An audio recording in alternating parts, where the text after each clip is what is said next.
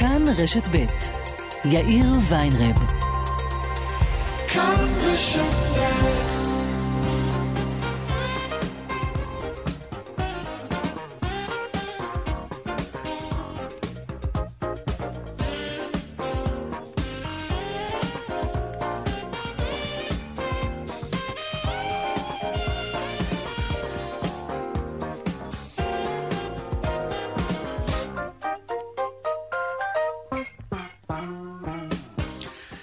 ארבע ועוד אה, שש דקות, קצת אחרי כאן צבע הכסף ברשת ב', יום שלישי. שלום רב לכם, העורך רונן פולק, המפיקה סמדר טל עובד. טכנה השידור שלנו היום הוא יאיר ניומן, הדועל, כסף, כרוכית כאן.org.il. אני יאיר ויינרב, מעכשיו עד חמש, אנחנו מיד מתחילים.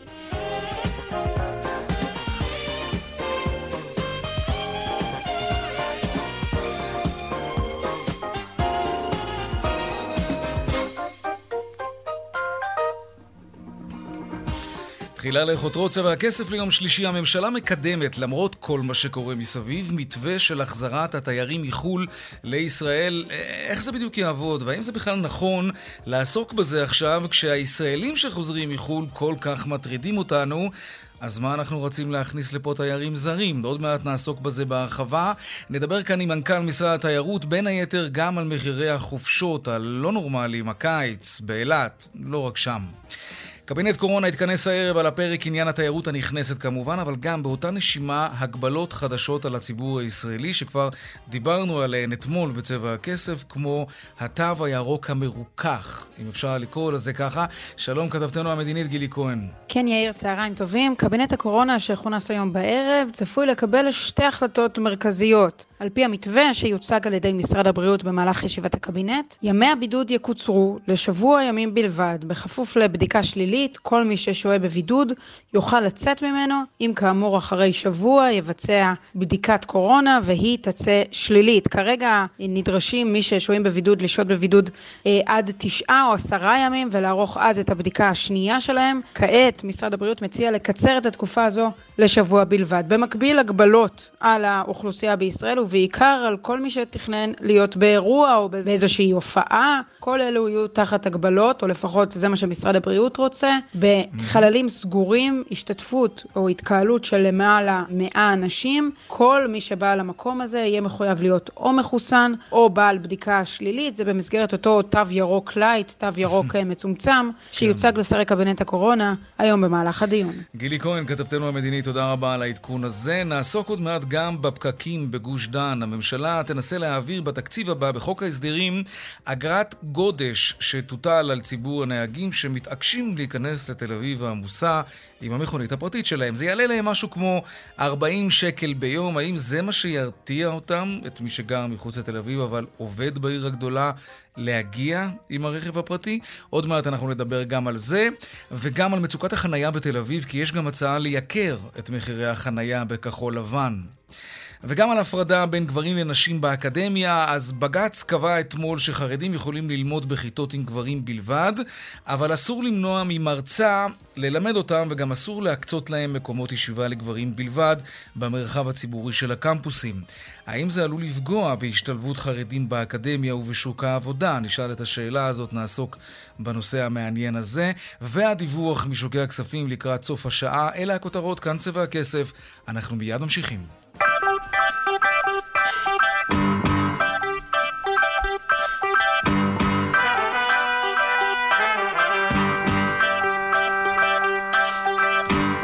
אז תיירות נכנסת תחילה, שר התיירות מתחיל לעבוד בכיוון הזה. עד כמה פתיחת שערי המדינה לתיירים, עד כמה זה קרוב?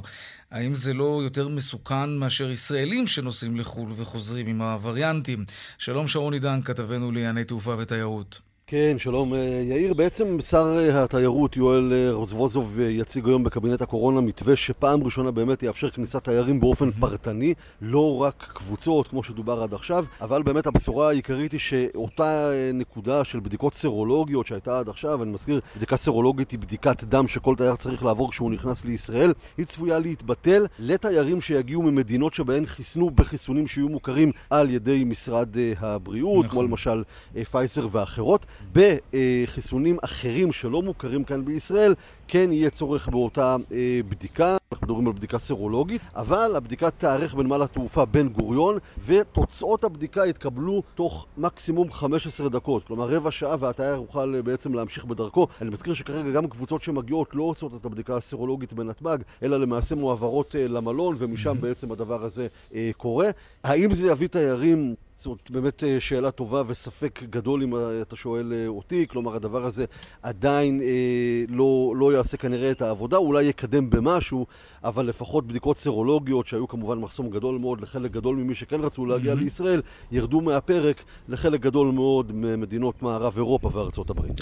כן, כנראה שרוני דן, כתבנו לענייני תעופה ותיירות, תודה רבה, ושלום יוסי פתאל, מנכ"ל לשכת התיירות הנכנסת לישראל, שלום לך. שלום וברכה. אתה מעודד או שאתה סקפטי, כמו שרוני דן, שמה שמסתמן לא באמת יביא לכאן תיירים? אני מעודד. אני יודע פשוט שיש לנו אה, אה, פוטנציאל הזמנות אה, לא מבוטל, mm-hmm.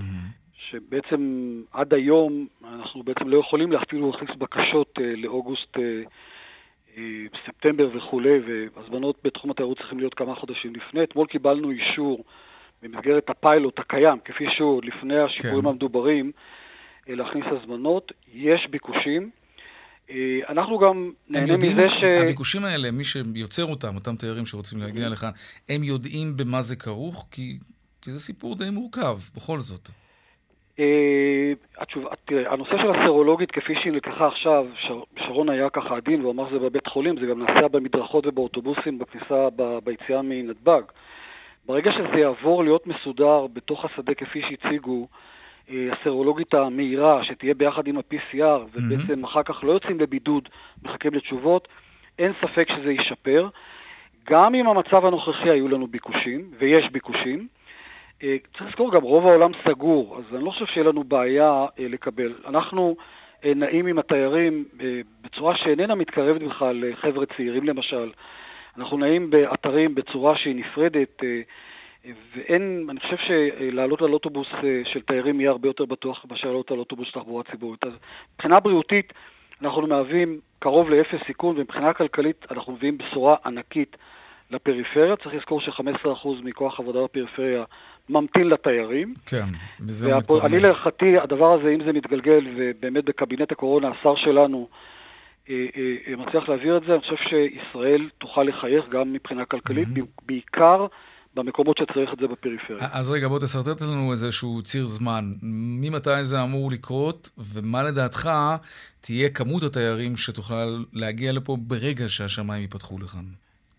אה, אנחנו, ספטמבר השנה זה חגים. בתי, יש 100 בתי מלון סגורים, או קצת פחות, שממתינים לתיירים. אה, ברגע שיודיעו שיש תיירים, יש הרבה מאוד הזמנות בבתי המלון. מה זה ש... הרבה מאוד הזמנות? 25% בערך ממה שהיה ברבעון האחרון של 2019, לפני mm-hmm. הקורונה, okay. אוקיי. שזה לא מעט. חוץ מקורונה יש לנו אה, אה, עוד בעיות כמובן מבחינת תפוסה, כרגע בתי המלון מלאים בישראלים.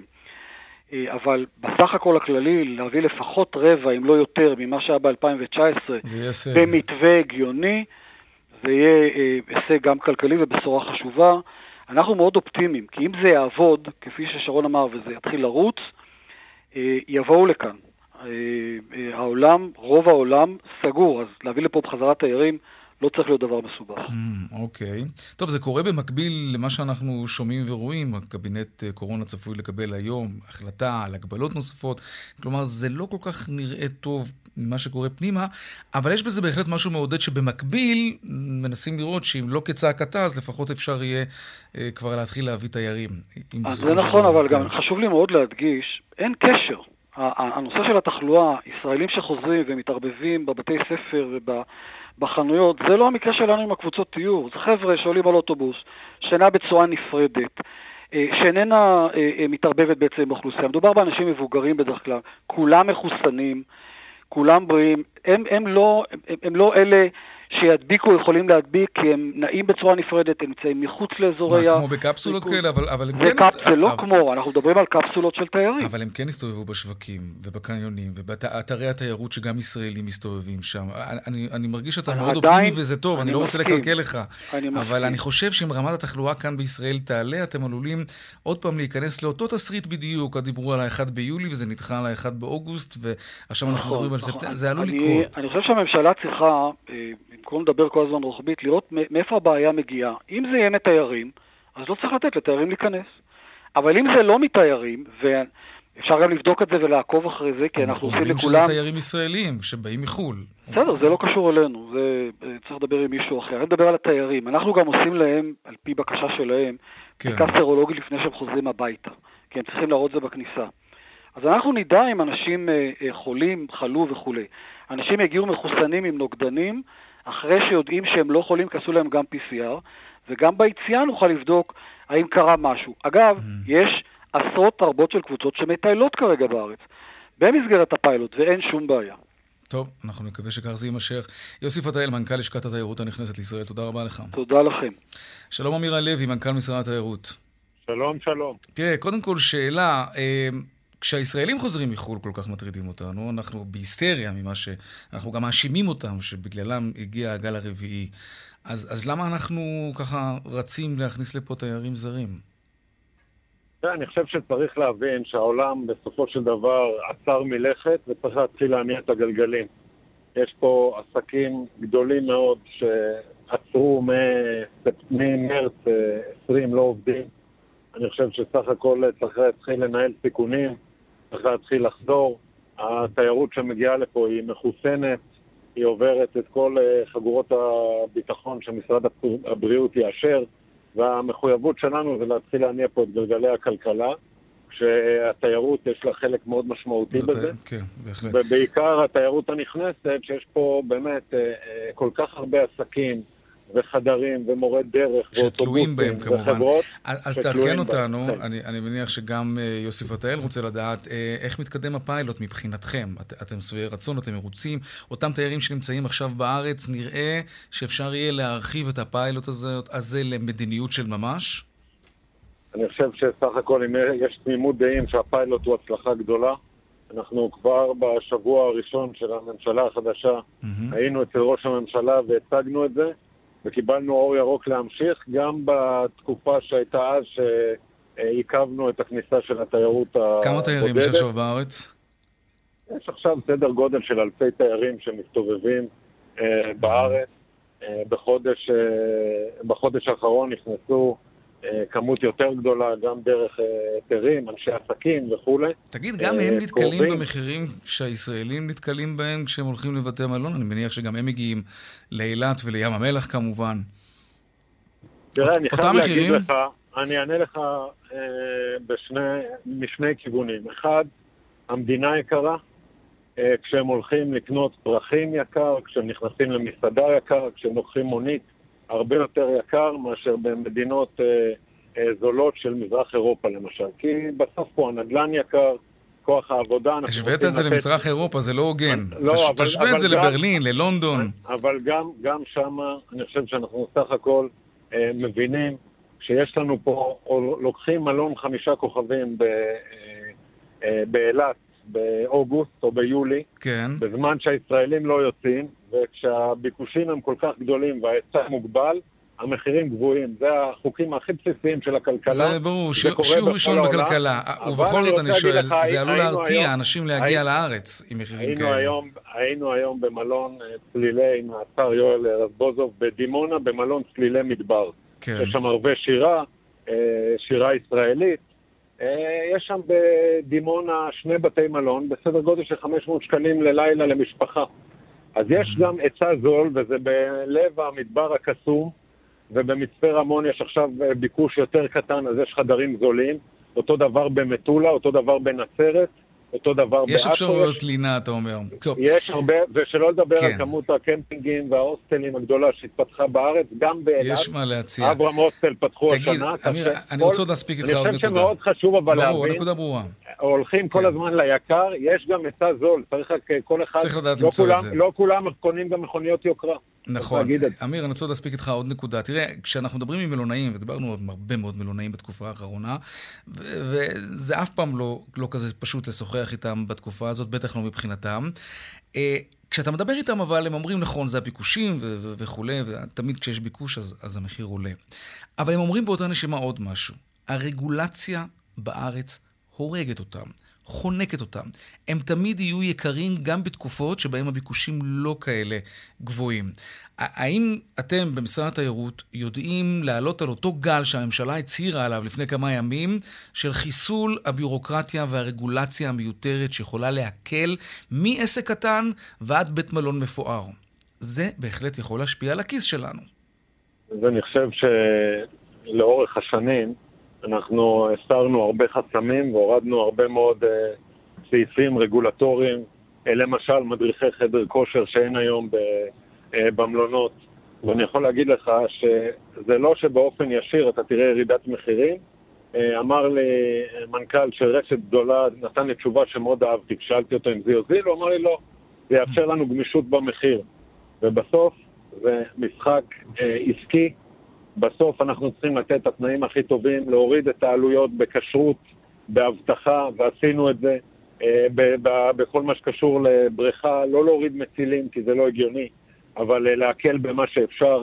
אה, וברגע שהתנאים הבסיסיים הם כמה שיותר פשוטים, ואני אומר עוד פעם, צריך לזכור, אנחנו כולנו, כשאנחנו רואים את פקיד הקבלה או את המאבטחת, אנחנו רוצים שהם יקבלו את השכר המינימום, ויקבלו שכר ראוי, ולזה יש מחיר, ואנחנו פה לא מדינה אה, שאין לה חוקי עבודה, ומעסיקים פה עובדים ב-200 דולר. תגיד, עדיין קשה להשיג עובדים?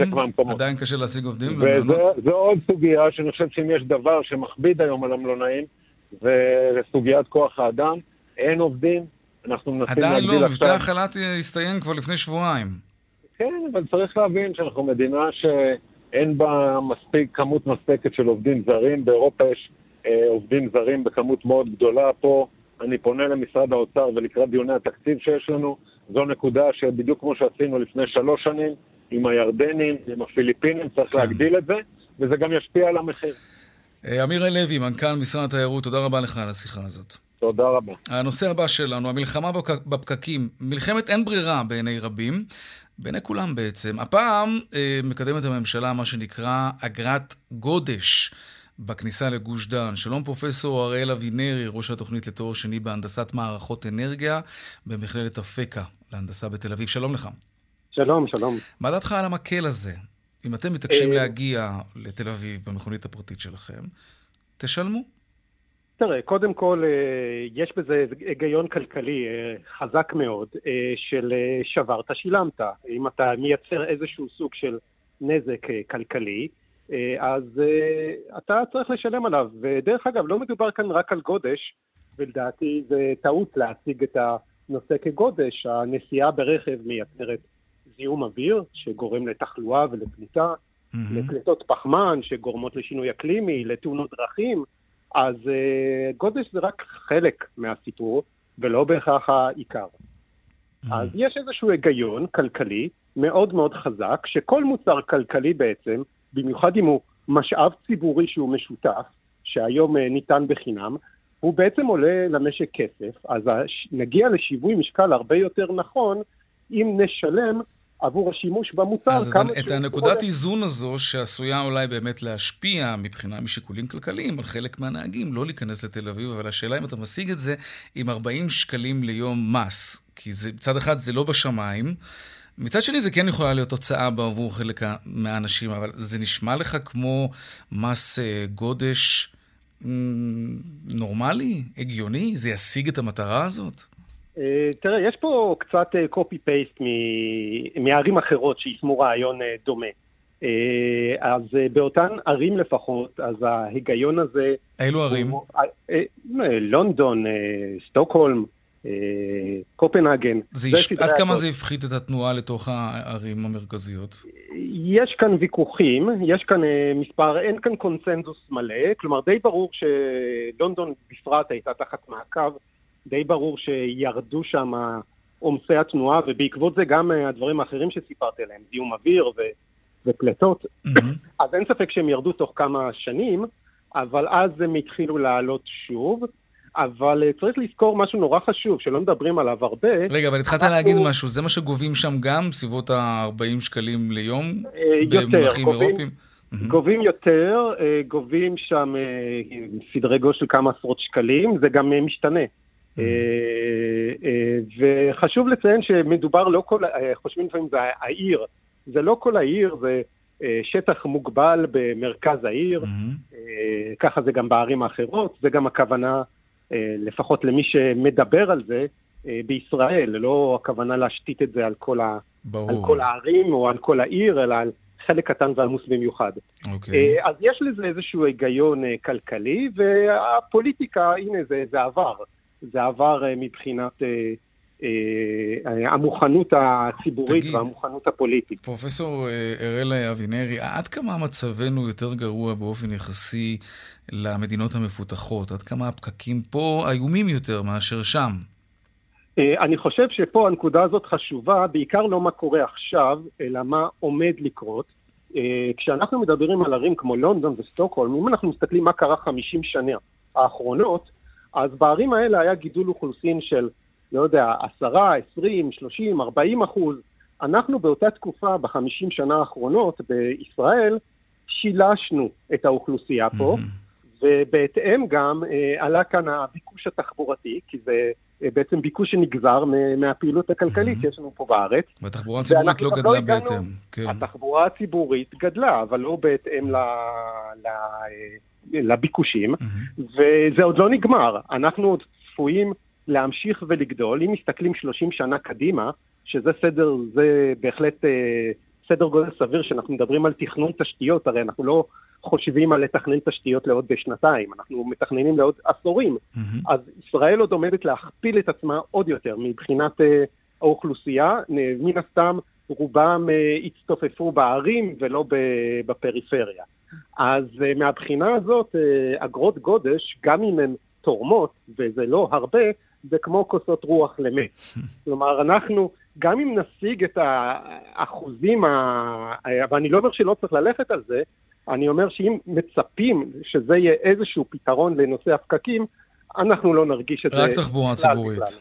רק זה. אה, רק תחבורה ציבורית ומדיניות אה, באמת אחראית לגבי כל מה שקשור לגידול דמוגרפי של המדינה ופיזור. גם, בתח... גם התחבורה הציבורית פקוקה מאוד בישראל ותהיה פקוקה גם בהמשך.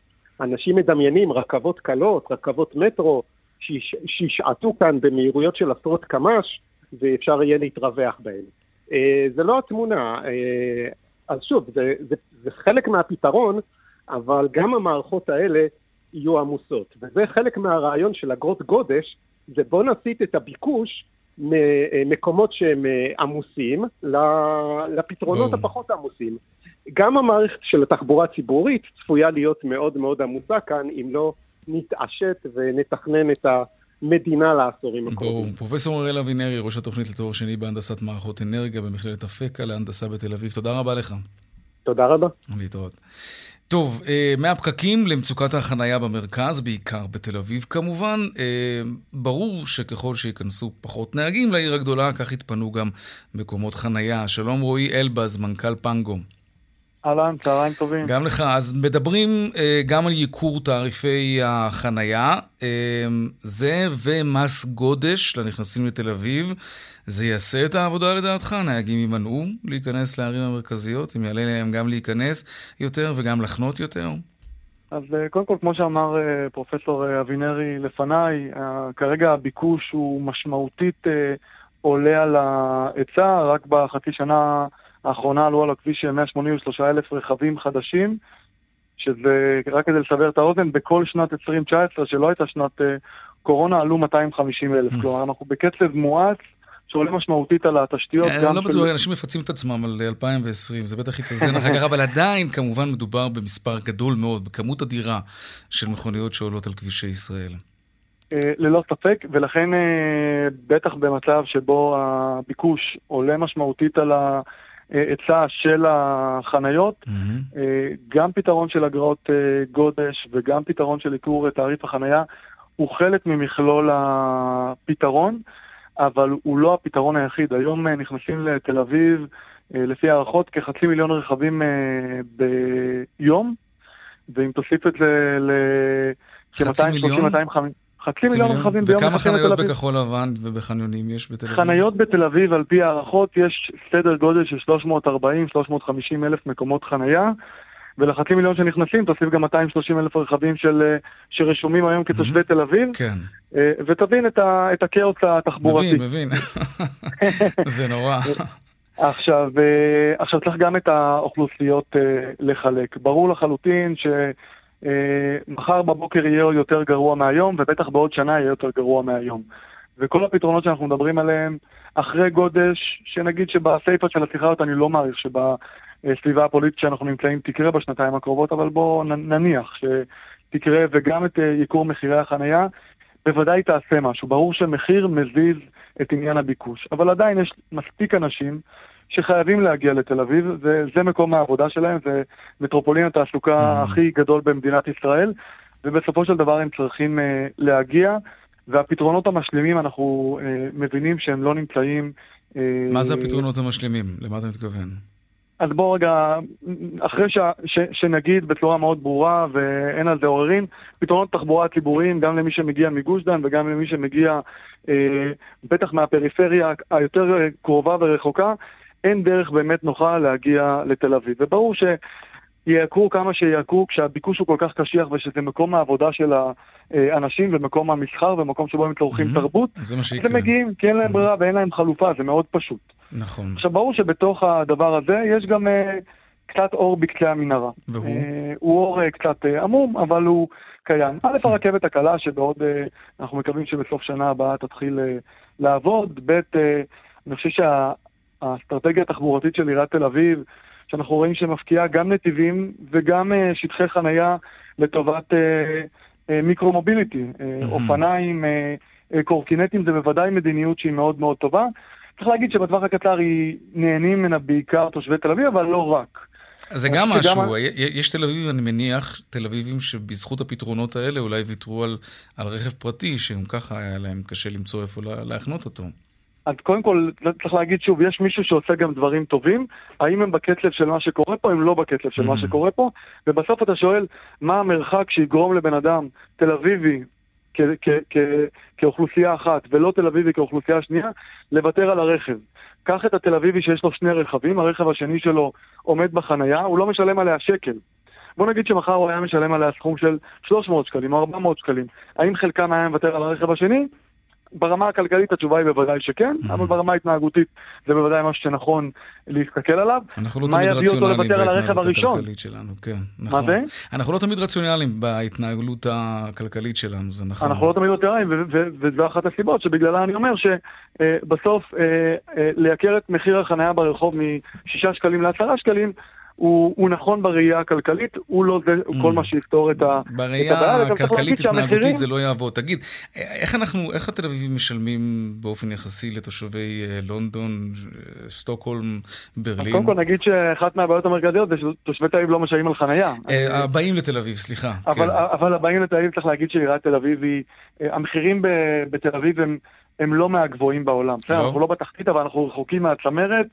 אם בתל אביב אה, שעת חניה בכחול לבן עולה קצת פחות משני דולר, אז בברלין היא באזור השלושה יורו, בניו יורק היא באזור הארבעה וחצי Mhm. דולר, בברצלונה היא שלושה ארבעה יורו, תלוי כמובן אה, אה, באזור בעיר, וגם כשמסתכלים על חניונים, אה, אז אם שעתיים בניו יורק עולים בממוצע 35 דולר, אז בתל אביב הם עולים באזור ה-12 דולר. ולכן אנחנו לא מהמקומות ה... תלוי באיזה חניון כמובן. תלוי תגיד, באיזה חניון, אנחנו כמובן מדברים על ממוצעים, אבל אני חושב שכשמתחילים להסתכל על, אה, על, אה, על פתרונות, אז צריך להגיד שמצד אחד אנחנו בצדק נושאים את העיניים לקברניטים, לראשי הערים, אה, לממשלות שיצבו תוכניות לטווח הבינוני והארוך, ומצד שני גם יש את עניין ההתנהגות. אני חושב שיש היום כבר מגוון פתרונות, שוב, נשים כוכבית גדולה וחזקה, הם לא מספיקים, אבל מגוון פתרונות שקשורים גם אלינו, שיכולים להקל אה, על חלק, אה, על חלק אה, לא מבוטל אה, במרחב. כמו מה למשל? אז בואו נגיד, אוקיי, שקודם כל יש רכבים שיתופיים בתל אביב, ונגיד נכון. שיש קורקינטים. ונגיד שגם גם פאגו כמותג, אנחנו בסוף... בסדר, אבל זה לא עושה את העבודה באופן דרמטי, זה אולי, אתה יודע, אז אני אגיד, קודם כל גם אנחנו, גם אנחנו כמותג, התחל, התחלנו כמותג של חנייה, ועל זה הקונטקסט גם של, ה, של השיחה, אבל בסוף הסיפור הוא הרבה יותר גדול, של איך אני מגיע מנקודה לנקודה. אז היום היכולת שלנו לבצע שילוב של אמצעי תחבורה. אה, ששוב, לוקח את הרכב, לצערנו, במדינת ישראל, לפחות למייל הראשון ולצערנו לרוב המסלול. אה, ואולי את הרכבת כפתרון אה, משלים, אחרי שנפתח סוגריים ונגיד שבחלק מחיוני הרכבות אין מקום חניה, שזה אבסורד אחר. ואחרי זה כפתרון משלים גם קורקינט, זה מצד אחד. מצד שני, הקורונה לימדה אותנו שזה לא אסון כזה גדול בחלק מהסקטורים בשוק, לעבוד יום או יומיים מהבית. זה לא אסון כזה גדול לצאת בעשר אחרי שתי פגישות מהבית, ואז לנסוע למשרד. נכון. כל הנתונים נכון. האלה, זה, זה גם מוריד את העומס בכבישים, לא רק על החנייה. תגיד רגע, כמה זמן, מהו הזמן הממוצע שלוקח היום למישהו למצוא חנייה בתל אביב? אז נגיד שבשעות היום באזורי המגורים, אתה מדבר בערך על אה, רבע שעה, עשרים דקות, ובשעות הערב אתה כבר עולה לאזור החצי שעה. באזורי המסחר והבניינים זה בערך הפוך. כלומר, אה, בשעות היום יותר קשה, ובשעות הערב אה, זה כבר יורד לאזור ה-10 דקות. אה, אז אנחנו מבינים שגם כשמדברים על אגרות גודש וגם כשמדברים על מחיר החנייה, עצם העובדה שהיום המשאב הזה נמצא בחסר, mm-hmm. יש לנו עלויות ישירות ועקיפות שאנחנו כאילו לא מדברים עליהן. הרבה יותר נוח להגיד, אני לא רוצה לשלם עוד חמישה שקלים על חנייה, אבל כשאנחנו משלמים על עוד חצי שעה בפקק דלק, או עוד שעה הלוך חזור אה, בייביסיטר, או על הזמן והבריאות ברור. ועל המשאב הזה, אז יש פה עלויות אלטרנטיביות שאנחנו פחות מדברים עליהן, אבל הן קיימות. כמובן גם. רועי אלבז, מנכ"ל פנגו, תודה רבה לך על השיחה הזאת. תודה לכם. להתראות. דיווחי תנועה עכשיו.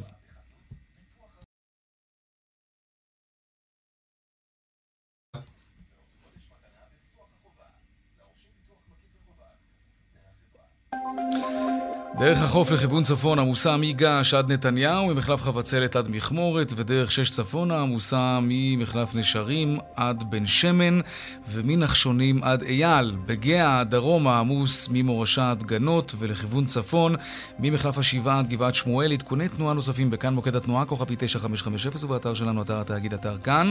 הפסקת פרסומות קצרה ומיד אנחנו חוזרים עם עוד צבע הכסף. 20 דקות לפני השעה 5, עכשיו אה, על הפרדה מגדרית באקדמיה. בג"ץ קבע אתמול שלמרות שאין פסול במסלולי לימוד נפרדים לגברים כדי לעודד השתלבות של חרדים באקדמיה, למרות זאת יש לאסור הפרדה כזאת במרחב הציבורי בקמפוסים, ובית המשפט קבע גם שאי אפשר להדיר מרצות ממסלולי לימוד לחרדים.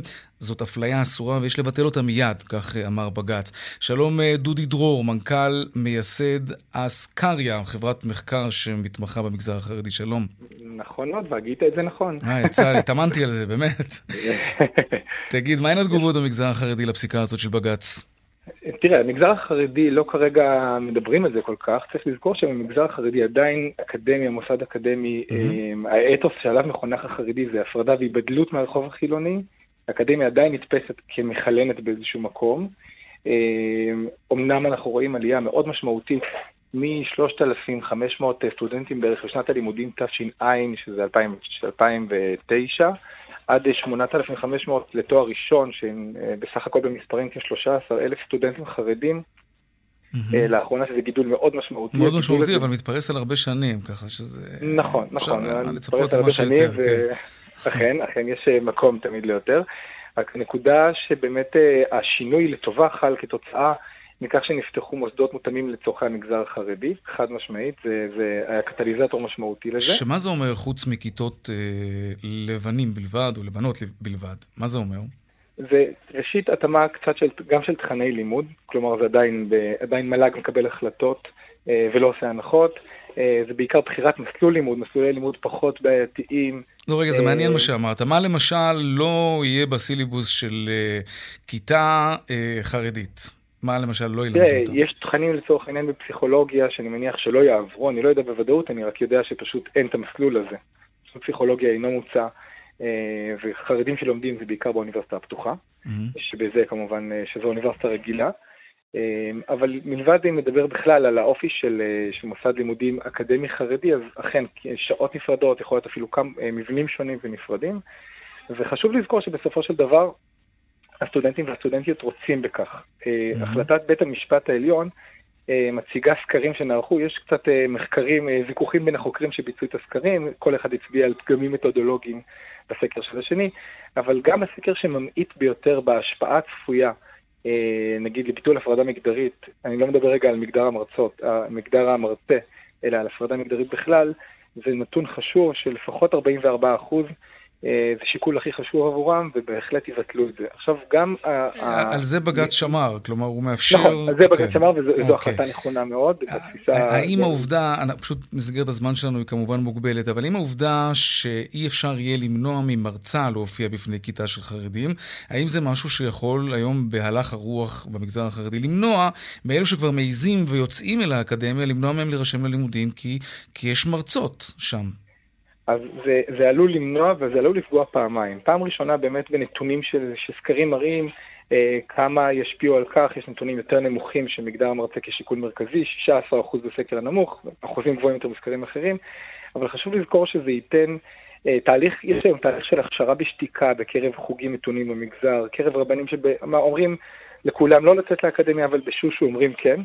בתהליך כזה, ככל שזה בולט יותר, זה נותן בעצם יותר כוח לצד השמרני החרדי שאומר, לא אקדמיה, לא, לא מסכימים, לא מאשרים. אבל אתה יודע, ש... אני, אני, אני, אני מבין את זה, כי אני, אני גם מכיר די, די טוב את העולם הזה, mm-hmm.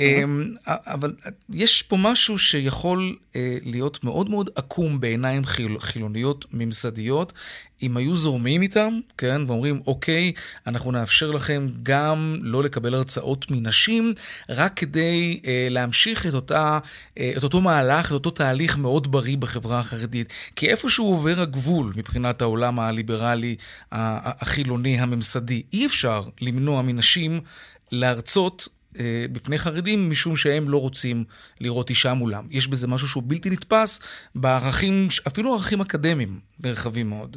אני כמובן, אז ראשית אה, חשוב להגיד שאני מסתכל במבט של נתונים כחוקר, אני מסתכל על זה ורואה את ההשפעה של דברים. אני לא נכנס בכלל לאתיקה או נכון, לא נכון, ואני בהחלט מבין, כמו כל אחד אה, אחר, גם החרדים מבינים את ההשפעה של זה ואיך זה נתפס מעיניים אה, חילוניות או עיניים אקדמיות.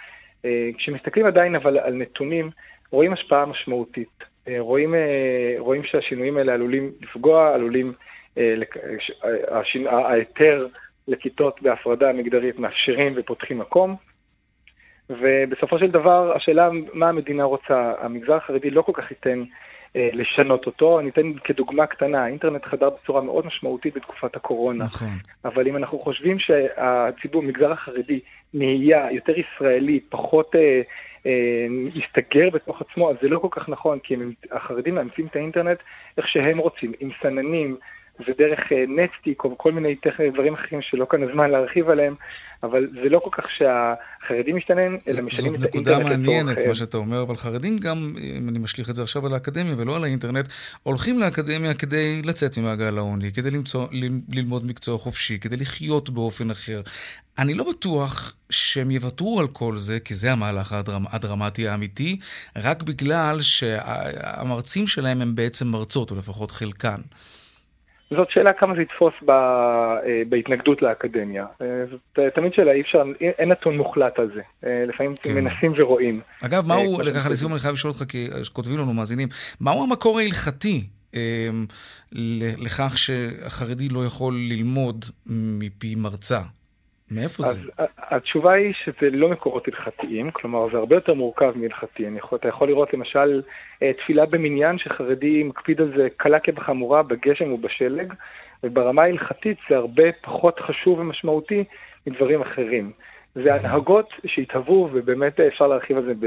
זה, עד, זה עד לא מדאורייתא בכל מקרה, זה לא בא מהתורה, כן, זה לא נכון? לא מדאורייתא, אבל mm. ברמה, ברמה החברתית-תרבותית במגזר mm-hmm. החרדי זה בעל משקל גבוה מאוד. אה, דודי דרור, מנכ"ל, היה מרתק, מנכ"ל ומייסד אסקריה, חברת מחקר שמתמחה במגזר החרדי, תודה רבה לך. תודה, תודה, יום טוב. דיווחי תנועה.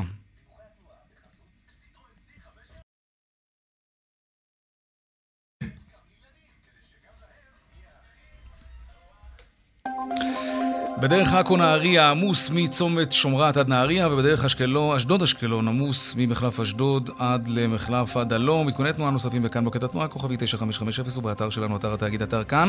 הפסקת פרסומות קצרה, מיד אנחנו חוזרים עם הדיווח משוקי הכספים. עכשיו לדיווח משוקי הכספים. 102 200, take them. שלום אייל ראובן, מנכ"ל ובעלים ארנינגס השקעות, שלום. שלום, שלום יאיר. בוא נתחיל בארצות הברית דווקא. האינפלציה שם יותר גבוהה ממה שחשבו, המדד יותר גבוה ממה שציפו. נכון. איך זה משפיע על המסחר שם, ומה זה עלול לעשות למסחר אצלנו, כאן, מחר? זה כבר משפיע אצלנו היום, אנחנו עדיין בתוך המסחר אצלנו, אז זה כבר משפיע. אנחנו mm-hmm. רוב היום היינו דווקא בצד של עליות השערים, עכשיו אנחנו עוברים לירידות, אבל בואו נדבר רגע מלמעלה. כן. כי יש פה, כי יש פה התרחשות אמיתית. אנחנו מדברים על, על המדד בחודש יוני, שהיה גבוה ב-50% מהצפי, שהצפי גם כך היה גבוה. כולם mm-hmm. מדברים שאנחנו הולכים לקראת עולם אינפלציוני בזמן הקרוב, בגלל הפקק בייצור, בתעבורה הימית ובייצור שיצרה הקורונה, ומצד שני עכשיו כולם משתחררים בכל העולם לצריכה שוטפת. זה כמובן יוצר לחץ לעליית מחירים, אז כבר מדברים על רמות ציפיות גבוהות, אבל הצפי היה לארבע עשיריות האחוז עלייה, אנחנו... יותר מכפול. אנחנו כן. בתשעה אה, עשיריות האחוז, זה כמעט אחוז כן. בחודש. אנחנו מדברים כרגע על צפי שעולה כבר לארבעה אחוז בשנה, זה מעל יעדי האינפלציה של הבנקים המרכזיים, זה הגבוה בשלושה עשורים האחרונים. זה משהו שהוא ככה קצת יוצא מן הכלל, השווקים, שווקי ההון פחות אוהבים את זה, מכיוון שלמעשה אה, אה, אינפלציה גבוהה יותר בדרך כלל מרוסנת, אם היא פרמננטית, אם היא נשארת, היא מרוסנת על ידי הבנקים המרכזיים על ידי ריבית גבוהה יותר. מייקרים את מחיר נכון. הכסף בכדי לא... כדי להרגיע קצת, כן, נכון. בדיוק. אנשים צורכים, בגלל שהריבית כל כך נמוכה, לוקחים הלוואות וקונים בלי חשבון. וזה כמובן מגדיל את הביקושים וגם מייקר את, מוזיל את הכסף. עכשיו צריך לייקר אותו כדי להשיג את התוצאה ההפוכה. בוא נראה, בוא נראה. אני חושב שהבנקים המרכזיים יהיו זהירים מאוד עם העלאות ריבית. קודם כל, אחד, כל הבנקים המרכזיים הדפיסו המון כסף והגדילו את החוב של הממשלות. הם לא ירצו להזדרז ולשלם על זה יותר ריבית. זה דבר ראשון. דבר שני, הם רוצים, כל, היום יש תחרות וכולם רוצים שהכלכלה, כל כלכלה של כל אה, אה, גוש אה, כלכלי תתקדם. אז, לא, אז יהיו מאוד זהירים עם העלאות הריבית. כולם יבחנו האם אנחנו מדברים פה על צומת, על צוואר בקבוק שנוצרה ממנו אינפלציה עם היציאה מהקורונה, או שהאינפלציה פה כדי להישאר. אני חושב, דעתי המקצועית היא שאנחנו דווקא בצוואר בקבוק שישתחרר עם החזרה לפסי ייצור מלאים, חזרה לשינוע ימי משוכלל ותחרותי, חזרה לשינוע אה, אווירי יעיל, אנחנו נחזור לעולם אה, אה, רגוע יותר מבחינת קביעת המחירים, ולכן אני חושב שהבנקים המרכזיים לא יגיבו, לא יזדרזו להגיב, כי השווקים מאוד רגישים. והוכחה לזאת זה בדיוק המסחר, מה שקרה אצלנו, שתל אביב, כן. רוב המדדים היו בעליות רוב היום. ועכשיו פתאום זה התהפך. בתל אביב 35 עם 3 אה, עשיריות אחוז כלפי מטה, עם הבנקים שיורדים ב-8 עשיריות אה, כלפי מטה. אתמול פגשנו שיאים חדשים במדדים בארצות הברית. היום אנחנו פוגשים אה, פתיחה שהיא קצת יותר לכיוון השלילי, שלילי מתון בכמה עשיריות האחוז. אנחנו נמצאים ברמות מחיר מאוד גבוהות בשווקים. הבנקים, שהם הנהנים מהביקול, מהפעילות העסקית, נמצאים בארצות הברית במחירי שיא כל הזמנים. השווקים יהיו רגישים מפה והלאה. ולכן גם הבנקים המרכזיים יהיו מאוד רגישים בהחלטות הריבית, אבל אין ספק, האינפלציה קצת מפתיעה את כולנו, צריך לראות לאן זה הולך מבחינת הטווח והתוואי. נקנח במטח?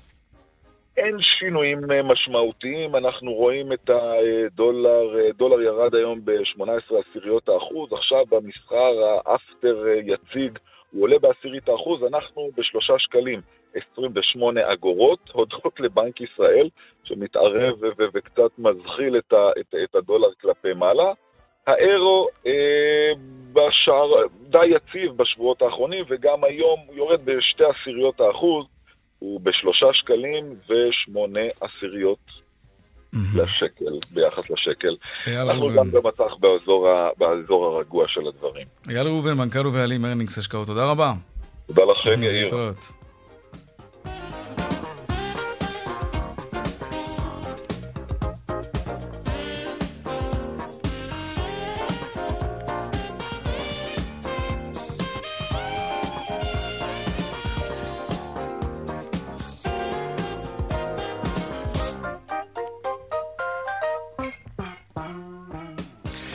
עד כאן צבע הכסף ליום שלישי, העורך רונן פולק, המפיקה סמדר טל עובד, סייע בהכנה שמעון דוקרקר, טכנאי השידור שלנו היה היום יאיר ניומן, במוקד התנועה חגית אלחייני, הדועל של צבע הכסף, כסף ב-K, שטרודל, כאן.org.il, שטרודל כרוכית, כן? זה אותו, אותו דבר. מיד אחרינו שלוי גואטה, אני יאיר ויינרב, נשתמע כאן שוב מחר בארבעה אחר הצהריים אחרי החדשות, ערב טוב ושקט שיהיה לנו, שלום שלום.